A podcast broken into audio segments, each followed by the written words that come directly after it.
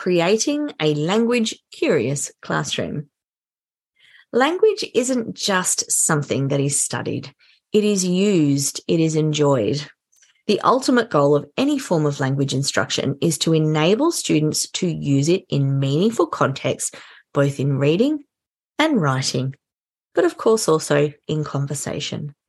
A teacher's attitude to words and language can significantly impact their students' enthusiasm and engagement when it comes to this work.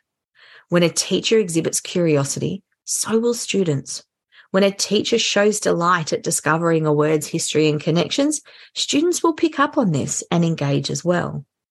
There are several ways that you can create a language curious classroom, including having an I wonder board in your classroom so that when a student notices a word and wants to know more about it, you can park the word until you have time to do some research. Conducting think alouds about words during the course of lessons. Challenging older students to notice interesting or unusual words in their own reading and adding them to a word detective display. Once students begin to read for themselves, their reading has a positive impact on their oral language skills it is not just a one way street.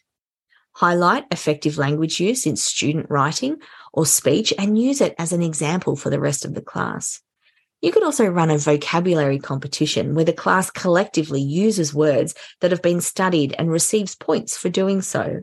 Make this for a collective reward rather than a competition where students are working against each other. And this is not about punishment or reward. It's simply about encouraging students to notice what goes on around them.